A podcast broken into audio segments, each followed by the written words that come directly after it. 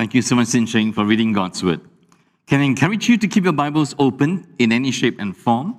Because from this point onwards, as we preach and teach through Genesis, we're going to cover very huge passages. So there's no way we're going to read every single passage. And may I give this to you as good spiritual uh, discipline and homework for you to be reading in advance. If you have come here and you're still uh, a little bit unsure about Christianity, actually you're new, you're not a believer, you're a seeker, maybe sit beside somebody, and somewhere along the line, download a, a Bible that you can read for yourself. We'll try to explain God's word as best as we can. Okay? So, for all who have come here, please take note. It's by grace that you're here. And so, to reward you for grace, this book. So, please take this home. And if you already have a copy, don't worry.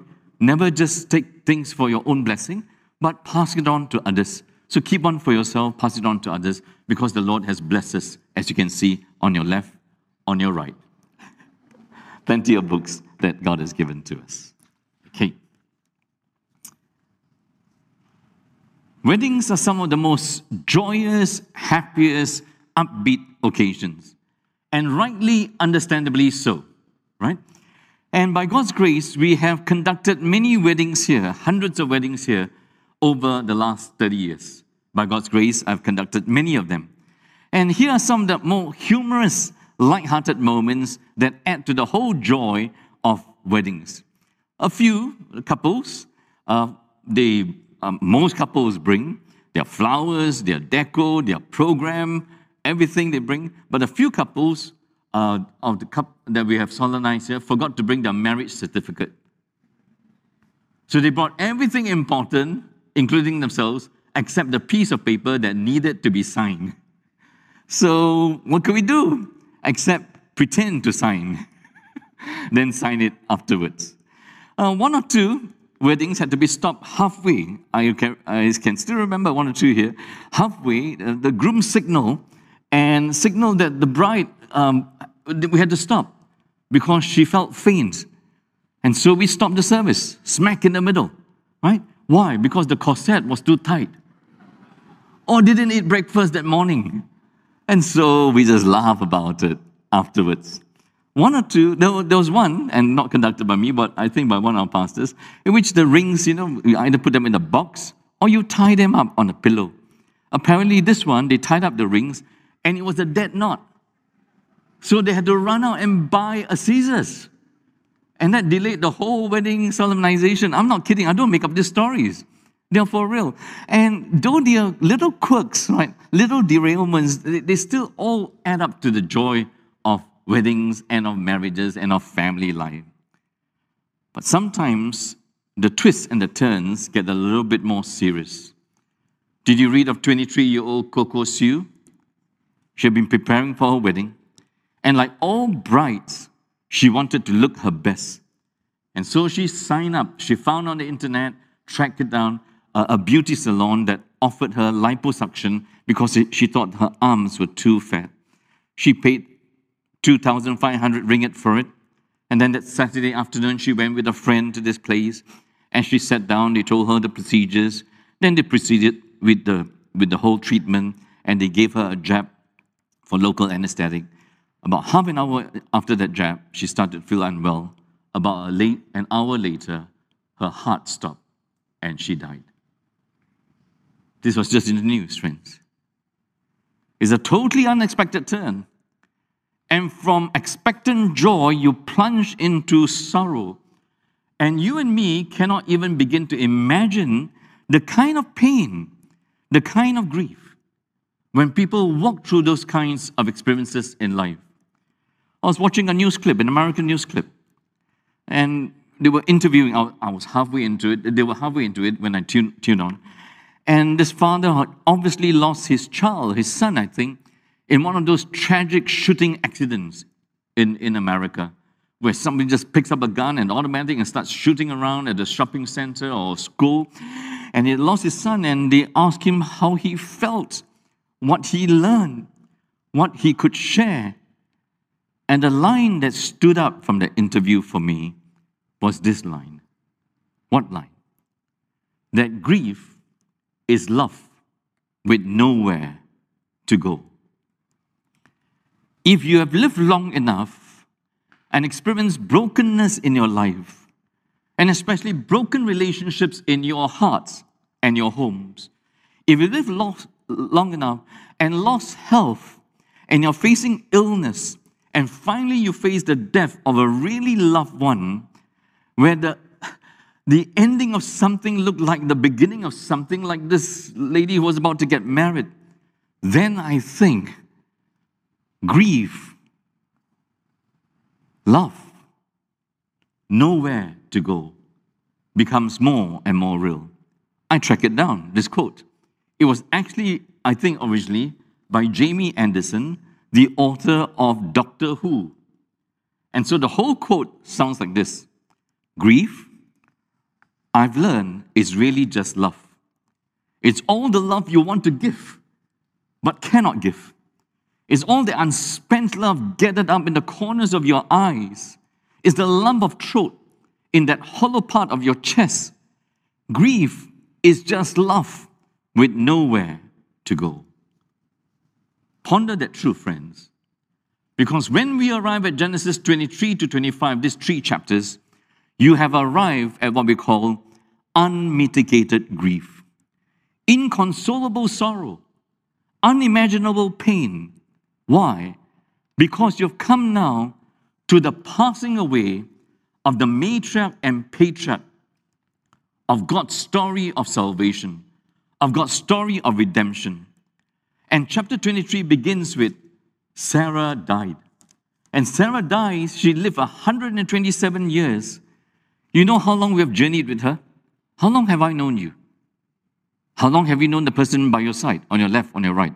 How long have you known the person in front of you? You say, I, I, I just met the person, I don't even know who they are, because all their names changed to zone A, zone B, zone A, zone B, right? Uh, how long have we known each other? We have journeyed with them in the story of salvation, in the story of redemption for 60 years.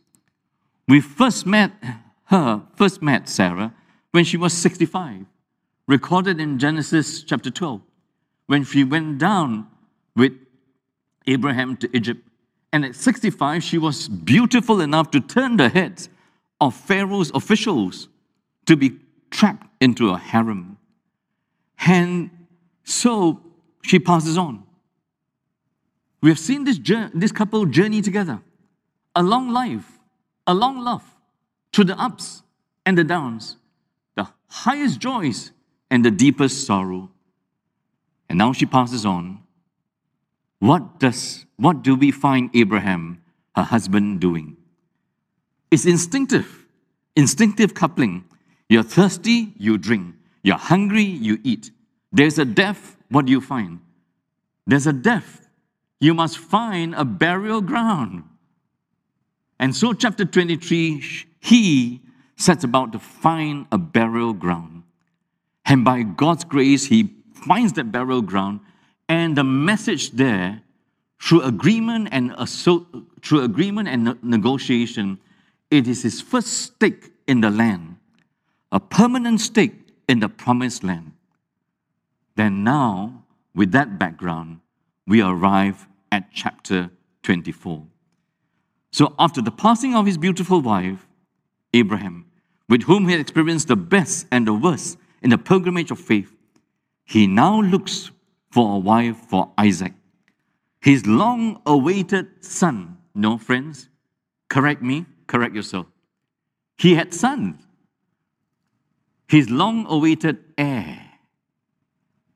Because you may have many sons, but can only have one heir to your inheritance. And God had told him that this son would not come from Hagar or any other woman, but will come from Sarah. And he came after 25 years of waiting.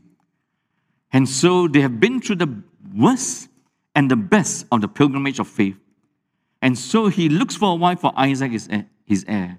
But you know, story begins here. It's all about God, the matchmaker. It's 67 verses long. And as you read Hebrew stories, Hebrew narrative, here are some things you need to realize. Firstly, it will play out for you the circumstances. And then into the circumstances, often a crisis, will come the characters. And in comes the characters, you will get to know the characters not by the author's description of them, but by their dialogue. And then all that, the circumstances, the character, and the dialogue will meet up the plot. And the plot has many scenes. And so to understand this, Genesis 23 to 25, yep. Seeing whether this thing is on. Are you seeing the slides? Yep, no. Okay. And so, what do we see here? We go back one. Go back one. And, yep. Sorry. Sarah dies. And now we see God the matchmaker in Genesis 24. And then in Genesis 25, Abraham dies. And they go through what we call unmitigated sorrow and grief. Where I'm going to spend most of my time explaining is chapter 24, because that's where the emphasis is to understand the circumstances, the characters, the dialogue, the plot, and the whole storyline of God coming to save his people, beginning with the first couple of redemption Abraham and Sarah. Okay? So they have been foreigners and nomads all their life. Sarah dies, Abraham is old, Isaac is their heir, except that being foreigners and aliens, where on earth is he going to find a wife? Because he's always on the move in a foreign land. And so it begins with this the Bible, the, the outline. I break it down into six scenes for you. I'll be explaining it as such. The mission go find a wife, says to the servant. The search, the servant goes. The date, they the servant meets the bride, the future bride. The proposal, the servant meets not just the woman, but her family. And then the blessing, please go. And finally, the wedding, the marriage. All the way to verse 67. There's a typo there. And so now Abraham was old, well advanced in years, and the Lord had blessed Abraham in all things. And Abraham said to his servant, the oldest of his household, who had charge of all that he had, put your hand under my thigh, that I may make you swear by the Lord, the God of heaven and the God of earth, that you will not take a wife for my son from the daughters of the Canaanites, among whom I dwell, but will go to my country, to my kindred, and take a wife for my son Isaac. So, Abraham calls his faithful servant, and notice as he calls him, he invokes the name of God. And this is the God of heaven and earth.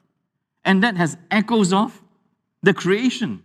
In the beginning, God created everything, right? In the heavens and on earth.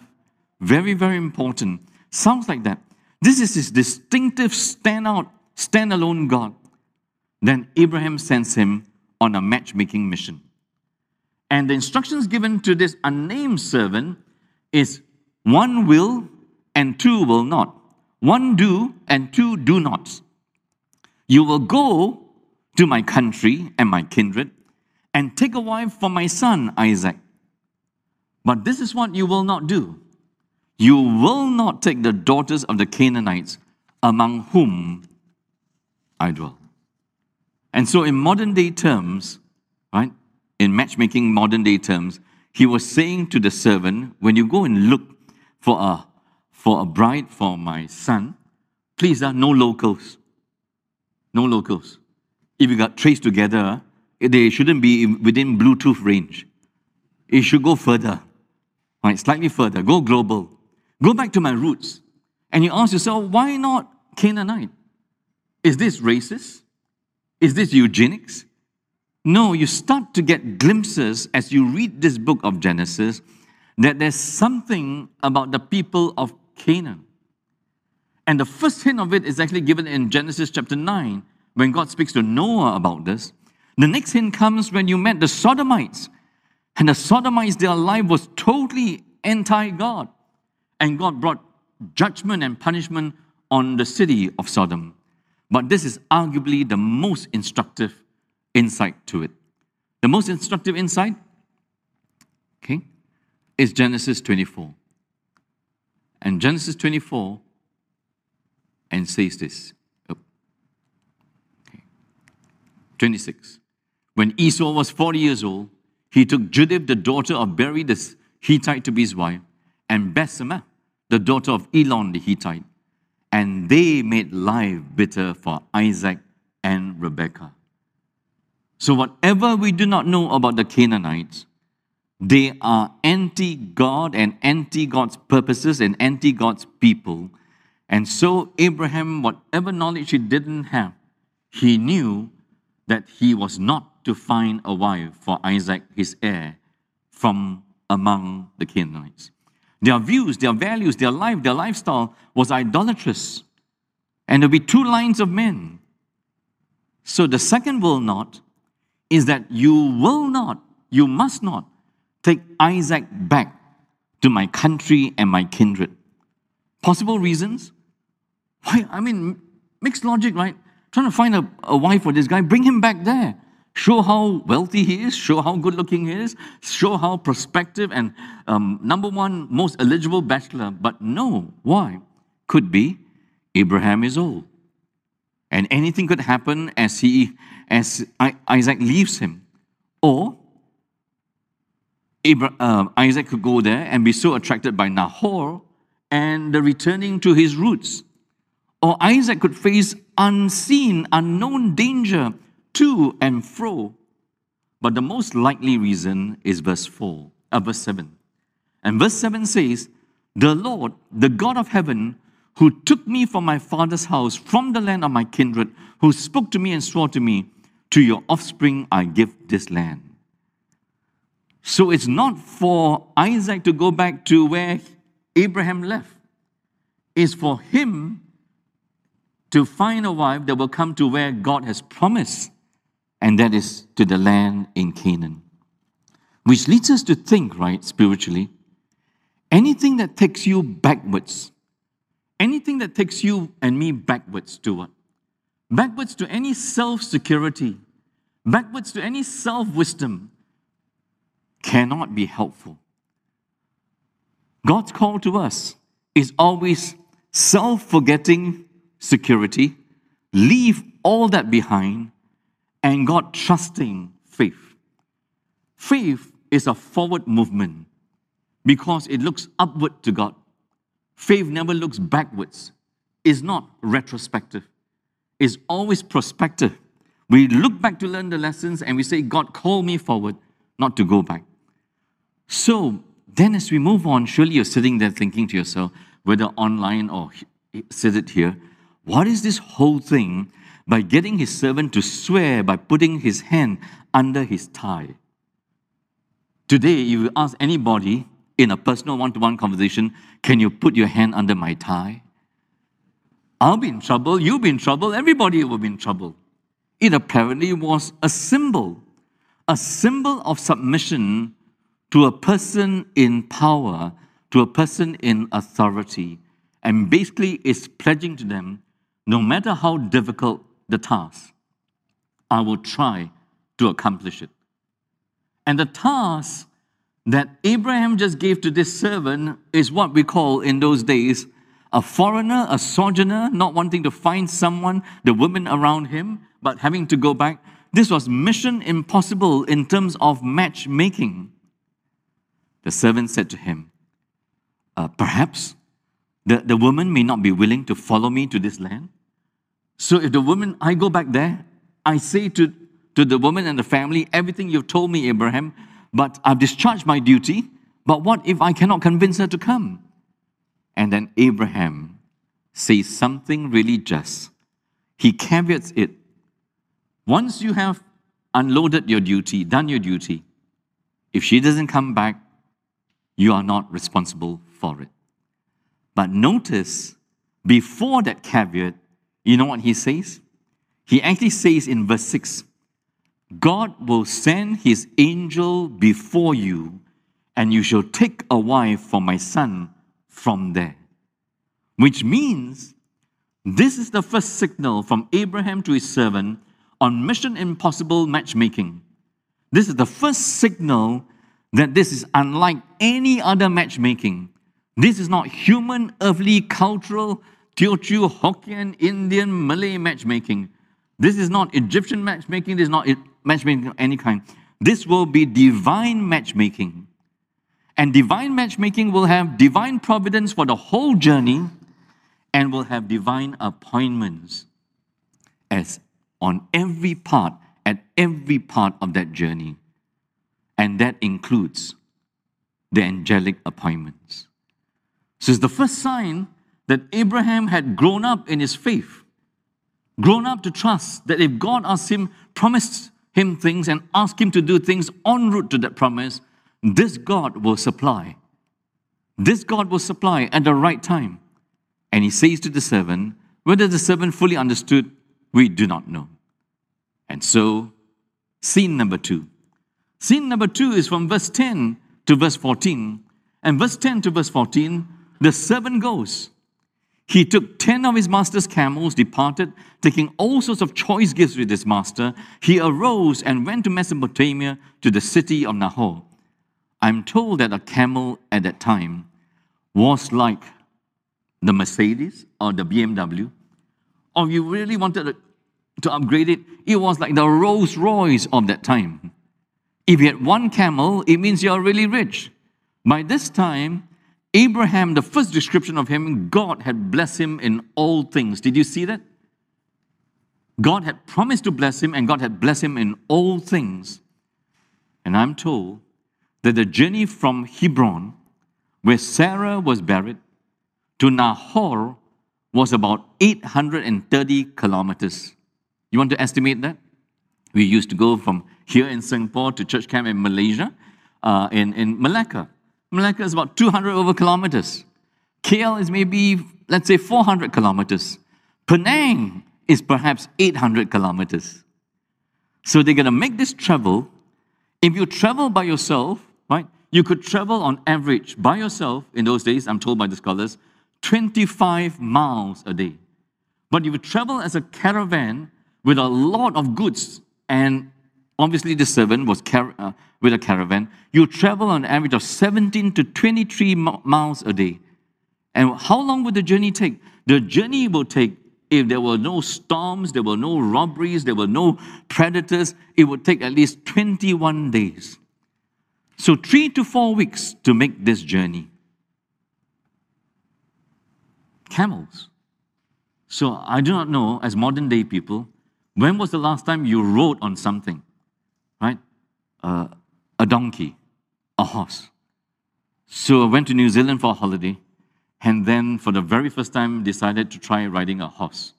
Actually, it's not riding, just walking. Okay? So it was Paradise Valley in Queenstown. You ever go there? Beautiful place where they shot lots of the scenes of Lord of the Rings. So that's their advertisement. Come take us a look at the scenery, some of the scenery that they use for Lord of the Rings. And so the whole family decided to do this once in a lifetime thing. And it was a guided tour, very slow. Each one had their own horse. It was not, it was just walking, right? It was about an hour. The scenery was beautiful but the horse ride, I tell you, is challenging. You ever ridden a horse? After half an hour to an hour, for a novice, every muscle is aching. And after you get off the horse as a man, you feel that some of your manhood is lost. I don't know how they do it.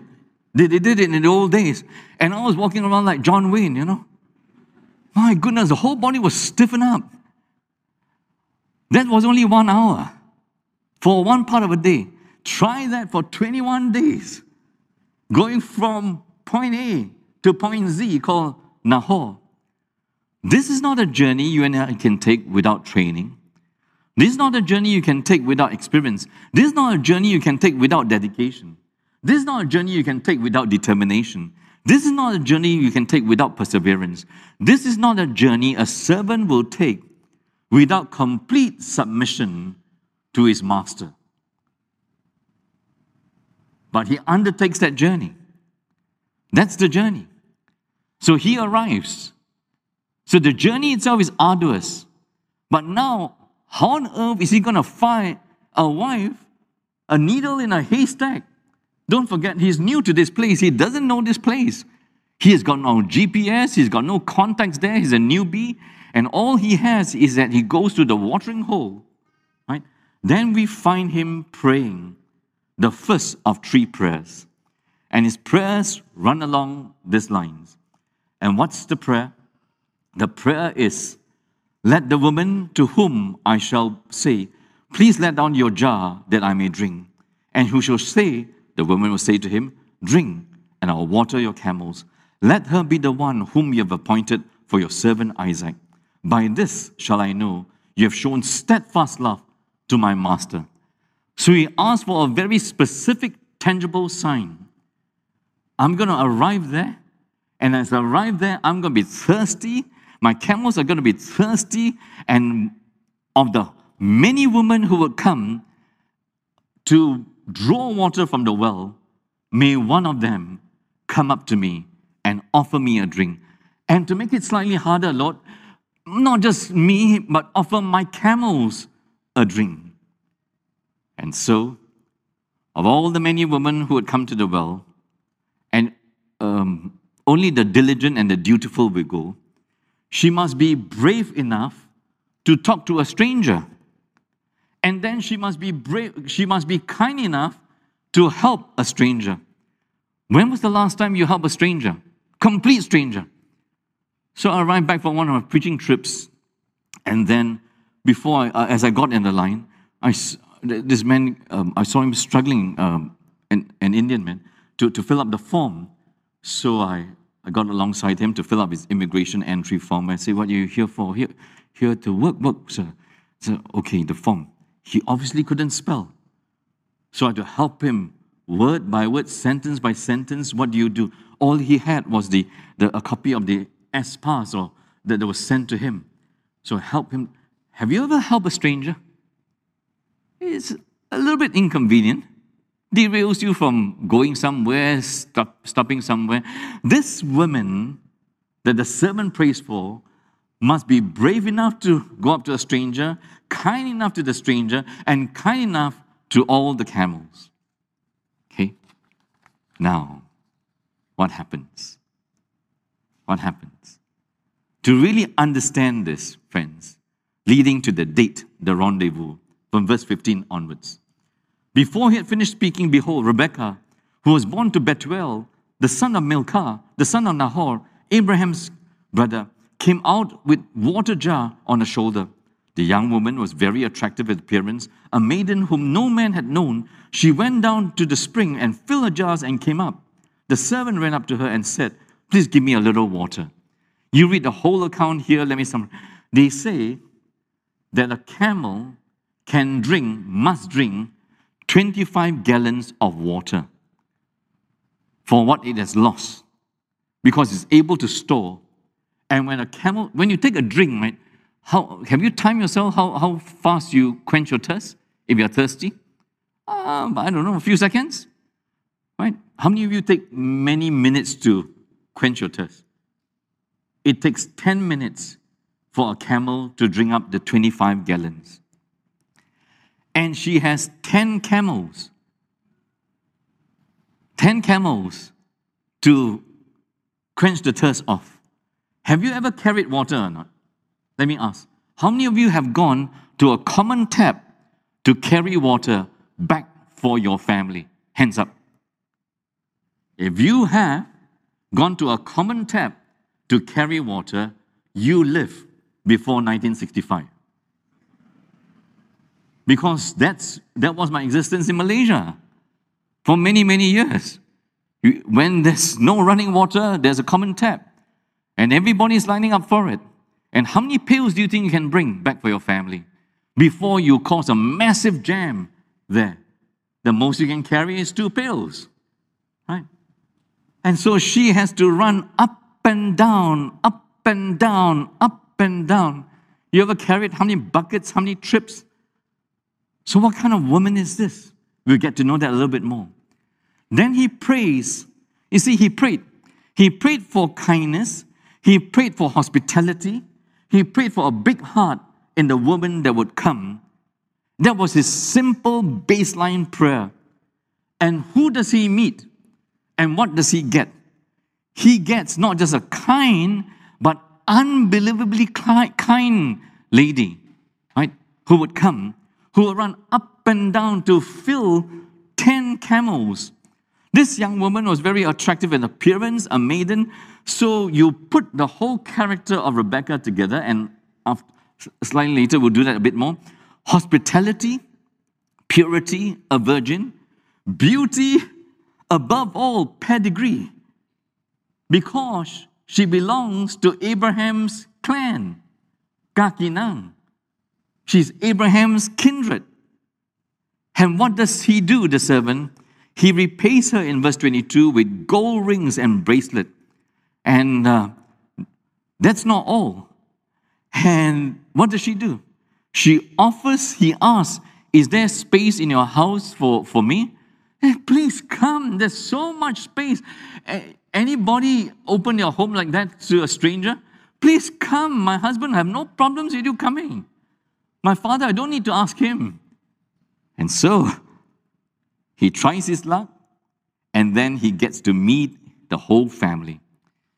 From this point onwards, as he gets, meets the whole family, he tells the story.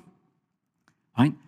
But before he arrives there, Rebecca goes back, dashes home, and then her brother sees the gifts.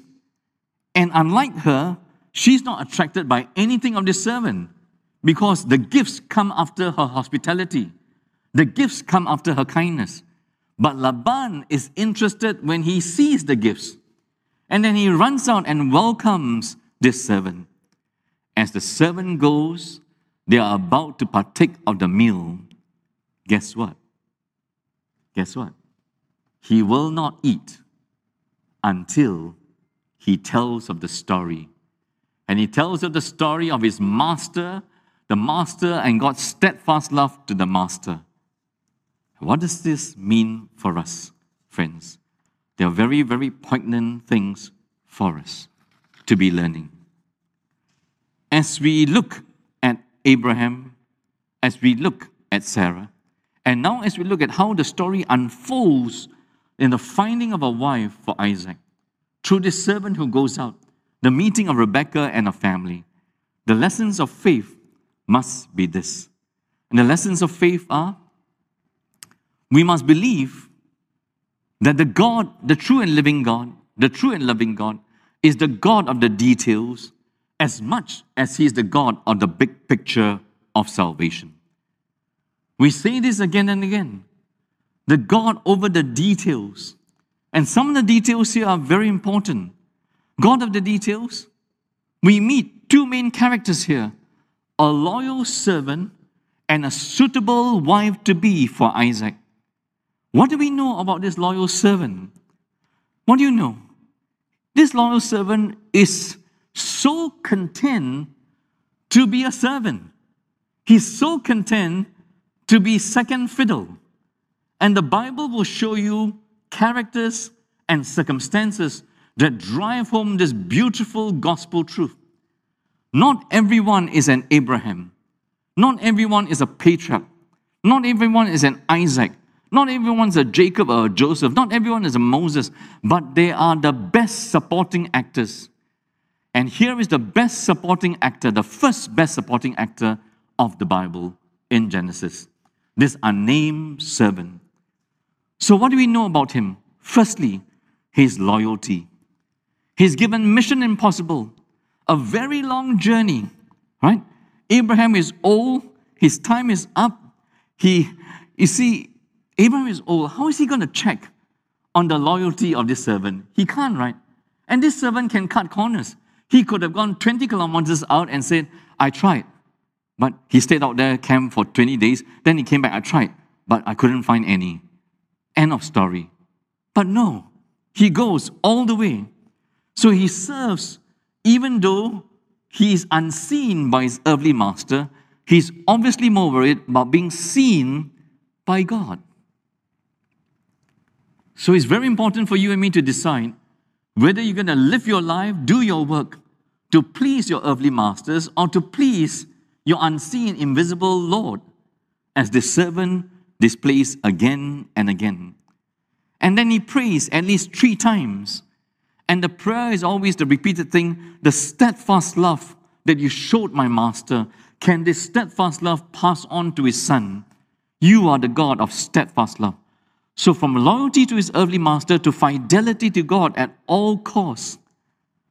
So, I said earlier, he does not eat until he tells the story. How hungry was he? How famished was he? We do not know, but the necessity of playing the second fiddle is not an unimportant one for us as Christians and for us as the church. By the time you arrive in the New Testament and the story f- reaches its fulfillment in the person and work of Jesus, I'm going to ask all the believers here a no brainer question Who was the best supporting actor to Jesus? John the Baptist. And he was always content to play second fiddle. So, oh, my good pastor friends is Tony Yeo. And for many years, he was, he sat in the second chair to his senior pastor, Edmund Chan, for many years. And he wrote a whole book, What's Like to Sit in the Second Chair and to Play the Second Fiddle. Many things goes, go wrong in our work and our homes and our churches and our ministry, even when men and women are not content to play second fiddle. And that's so important, my friends, because there can only be one. And not that Abraham wanted to be so, but he was chosen by God to be. So we have a pastoral team of 10, right? There can only be one senior pastor. It's not that I wanted this, but the rest have to learn. And so this is part of the journey. The only reason I became senior pastor is because all the rest of the pastors left from Prinsep Street. The other left, migrated, and ended up here. It's a very important thing for us to be learning, friends. And then Rebecca, what is it? Her chastity, her hospitality, her pedigree, her bravery was the, was the narrator painting for us her noble character. When we find, when a man finds a wife, he finds a good thing. And Proverbs 31 will tell us about this godly wife. Is that a picture of wisdom in action, but we see this in Rebecca. So, whatever you do not know, Rebecca is a pretty good name to give to your daughters. All the Rebeccas, we honor you. Isn't that great? Now, you think about it about God's sovereignty over the, all the details of our life. This servant could have been of a different personality, a different character. And Rebecca could have been a different personality. So you've taken personality tests, right? So Rebecca could have had, if she took a personality test, she could have been tested and proven melancholic or sanguine. If she is melancholic or sanguine in character, she's not going to run up and say hello to a total stranger, let alone offer him a drink, let alone feed his camels, run up and down numerous times to her exhaustion and tiredness, let alone invite him to her home. And that is Rebecca for you. So God is sovereign even to down to our character and our personality. He's sovereign over our nature and our nurture. And he raises each person in his sovereign time to accomplish his sovereign purposes. That's how God works. And then, how does this end? It's not Genesis 18, it's Genesis 20, 24. And the servant told Isaac all the things that he had done.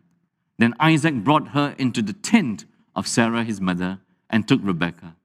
And she became his wife, and he loved her. So Isaac was comforted after his mother's death. I do not know what you felt do you ever feel things when you read the Bible, God's Word? And I will ask of you to pray that you might feel God's Word, experience His Word working in your heart as He enlightens your mind and speaks into your born again heart. Picture this Sarah passes away at 137 years. Now Isaac is 37 years old. Only child. Contemplate how close mother and son are. Contemplate how intimate. Contemplate how alone and lonely he now must feel as his father Abraham is aging and is all alone as a sojourner and foreigner in a foreign land, having lost his mum. There's a huge hole in his heart. There's a huge age gap between him and his parents, a hundred years. But there's an incomparable closeness that closes up that age gap between them. And this one I can possibly resonate with because the gap between me and my parents was 50 years. And one of the hardest things for me as I prayed to get out of my town? Because it was a very small town in Malaysia. I never felt I belonged, but I knew I had to get out for my future. But I was the only one at home now because all my 11 siblings had left. And one of the biggest things on my mind and burdened my heart was Will I see my dad and my mom again? Because by the time I got that plane at 18, 19 years old, my dad was pushing 70. And he had high blood pressure, he had bad eyesight, he had a whole string of things. I perhaps was the most preoccupied university student at the University of New South Wales with what? I walked around every day into lectures and out of lectures, into tutorials and out of tutorials, trying to find some people to talk to me about death. Because what burdened my heart was what if dad or mom or both passed away if I'm here studying from the borrowed money that they gave for my education? You multiply that by many, many, many times and the scene that you find Isaac in is all by himself. His mother has passed on. This is grief, love, with nowhere to go. And you see the final scene? Rebecca says, Yes, I will go. You know what she says yes to? She says yes to an arduous journey. She says yes to a man she's never seen. She says yes to living in a land she's never been. No photos, no GPS, no nothing. What do you call that? Sounds like stepping out in faith, don't you think? Sounds like stepping out in faith. And as she does so, the family blesses her. And the, blessed, the family blesses her with thousands upon thousands of children. That's why she had to go immediately because she had to begin producing. She left. I will go. Actually, the, the mother and the brother wanted to slow her down. Were they asking for a bigger dowry? Were they asking for a bigger dowry? We don't know. Then he said, We'll, we'll ask Rebecca. And Rebecca said, I will go. And so she rides off with the servant. Right? Then the next scene that you see, the final passages, is you find Isaac sitting out there in the desert. And he is said to be meditating contemplating as he sits under the skies and the stars, the grief of the mother that he loves, the father he might lose very soon, and his aloneness and loneliness of what's the meaning of life from this point onwards? And then as he lifts up his eyes, what does he see? As she lifts up her eyes, what does she see? He sees camels. She sees him. That's the difference between man and woman. Right? He saw the camel, she saw him. And then she veils herself because that's the, that's the custom, that's the gesture of betrothal. That you never unveil yourself as you meet your bridegroom to be. And then, in very, very short form, in very, very, very short form, verse 67 Then Isaac brought her into the tent of Sarah, his mother, and took Rebekah, and she became his wife, and he loved her. So, this is the punchline. So, Isaac was comforted after his mother's. That's why this portion is sandwiched between the death. Sarah dies, Abraham dies, but God's purposes and promise of blessing never dies. God's promises of blessing will override death. That's the important thing to take note. And a few things in terms of relationships and marriages, right? A few things to note. Notice he loves the woman he marries. He doesn't marry the woman he loves. We marry the woman we love through a period of three years of dating, four years of dating, and we still mess it up because our divorce rates all around the world are rising. In the Bible, you find in the custom at the time, they marry the woman, right? No. They love the woman they marry.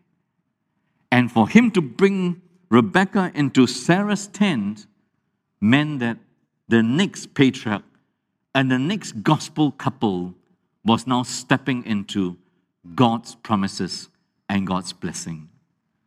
That's how it is. So let's draw the big picture together with lessons. We've seen God of the small details, down to our personalities, that's not by chance. God of the big picture, God knows how to turn sorrow to joy. He knows how to turn promise to fulfillment, and He knows how to turn death to life. And this passage about God the matchmaker is sandwiched between the two deaths of the two most important people in God's salvation story. And so, do you believe this? That God knows how to turn sorrow to joy, promise to fulfillment in your life? He knows how to make good out of your mess and my mess. And the last time I checked, the definition of a believer in God is that before you came to know Him, you and me were enemies of God. You and me made a mess of our lives. And then God gate crashed your life with the gospel. And God gate crashed your life with Jesus, and your life got cleaned up. But please take note that God's sovereignty is not simply for our sake. God is not just sovereign of your life.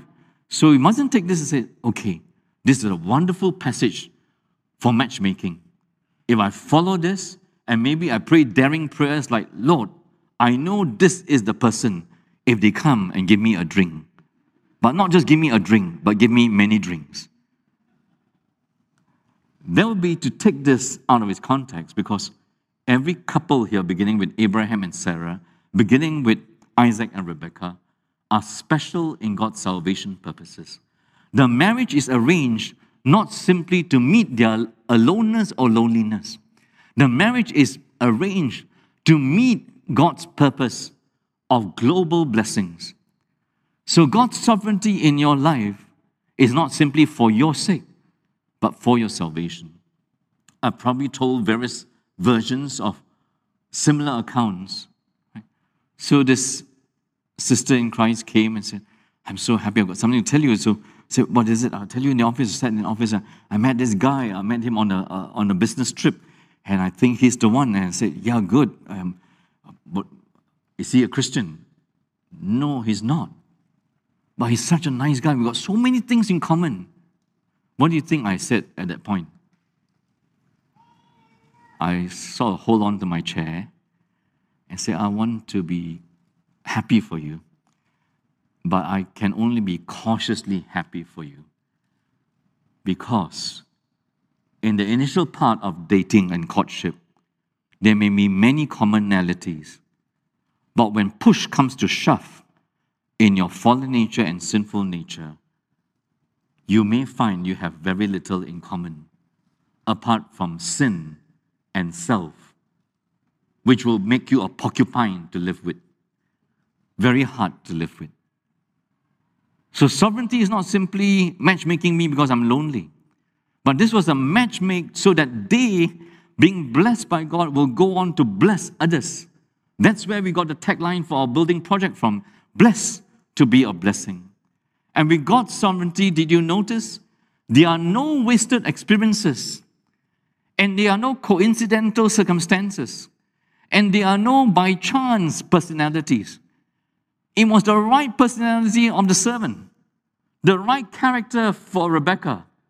Because if it was anyone else, it wouldn't have happened. And God is absolutely sovereign in all those things. So early days when here, then after a while we said, we better think of getting a place. So I went, to, went out to HDB uh, Hub to look at how to buy a, uh, buy a place. Then found it's too, too expensive, went back. I went to service. I was at the time serving at Prinsep Street, our, our, our founding church, our mother church. And this lady comes up to us, a wonderful lady of God, says, I saw you at the HDB hub. What were you doing there? Well, just exploring whether I could buy a place. How are you looking at? Ah. Next week she came. She shoved an envelope in, our, in my hands. And when I went back, I opened it. It was a substantial sum for the deposit. And she said to me, as she handed me that envelope, What are the chances of me meeting you at HDB? In all these years, I, I've never met you anywhere. And I meet you there. And I work there. You believe in this? The God of the big picture and the God of the small details. I've told you this one, right? We went to eat Korean chicken, right, at Chun Tin. Then I walk up to pay, and he said, uh, the, the internet is not working. So cannot pay by Giro, cannot pay by credit card, only pay by cash. I look my wallet, no money, no cash. Went to Mona, got cash. I didn't bring my wallet. Guess what? A table, two sisters sitting there from ARPC. we paid, ah, we paid for you lah. So whenever you go out, always pray to bump into church members. always. I wasn't going to walk out of that restaurant. I would have been reported to police. I, I, I, thought the credit card would do. I thought the Giro would do. something. You believe in all this? You, you could manufacture, you could think of that a million times. People come here. All I did was uh, attend a wedding. And from that wedding, I came to service. And from that service, I, I came to know Christ. And all I did was attend one of the funerals that Pastor Jeff conducted and you, you conducted or one of the pastors conducted and it, the message just drew me in. You think any of that is circumstance? Is the God of the big picture of salvation and the God of the details of your life, my friends. And so, whatever you do not know, this three chapters of Genesis is full with pathos. But God, the matchmaker, God's love, know how to go to where grief is. And that's the gospel story. That living without God, we live outside Eden, outside His presence, and our life is full of sin, disease, and death. That cannot be the life God gave us. It's full of sorrow. And God promises that through Abraham and Sarah, through the descendants, would come one that will reverse this. We know it is through the Lord Jesus. And so, through the ups and downs of Abraham's life, Sarah's life, and soon it's going to unfold in Isaac's life and Rebecca's life, look at the ups, look at the downs. He lied twice about Sarah. Twice she, he put her at great harm. Twice she could have been impregnated by somebody else. His wife, his God given wife. And Sarah, her downtimes, she got so desperate, so impatient, she said, maybe Hagar will do the job. Not Sarah will do the job. Through all those things, the pilgrimage of faith, we find God prosecuting his salvation plan through weak people like you and me. And ultimately, as you come to the last, the summary of their lives, God bless Abraham in all things. And that's why the closing song we're going to sing is It is well with my soul. No matter how bad our sins are, no matter how weak our faith, is God's faithfulness to his purpose to love us, bless us, and save us. So I do not know where you're traveling today, but I hope that in listening to this gospel message, you can sing in your hearts and at home with your voices and your hearts. As you reflect on this, it is indeed well with our soul when we have a God that will meet our sorrows and turn them into salvation joy. Let's pray together. Spend some time in personal reflection, whether here or at home. For God has spoken His word, and every word of God is true, setting us free from the lies of this world, from the fears of this world. And as we listen to God, the faithful God of steadfast love, the faithful God of covenant, the faithful God of blessing, we know from Abraham to the Lord Jesus Christ, to us as his people, it can be well with our soul, no matter what we face in life, as we embark on this pilgrimage of faith. So, loving Heavenly Father, our great Lord Jesus Christ, and Spirit of God, do this work that our walk of faith and our walk of obedience may bring you glory. Amen.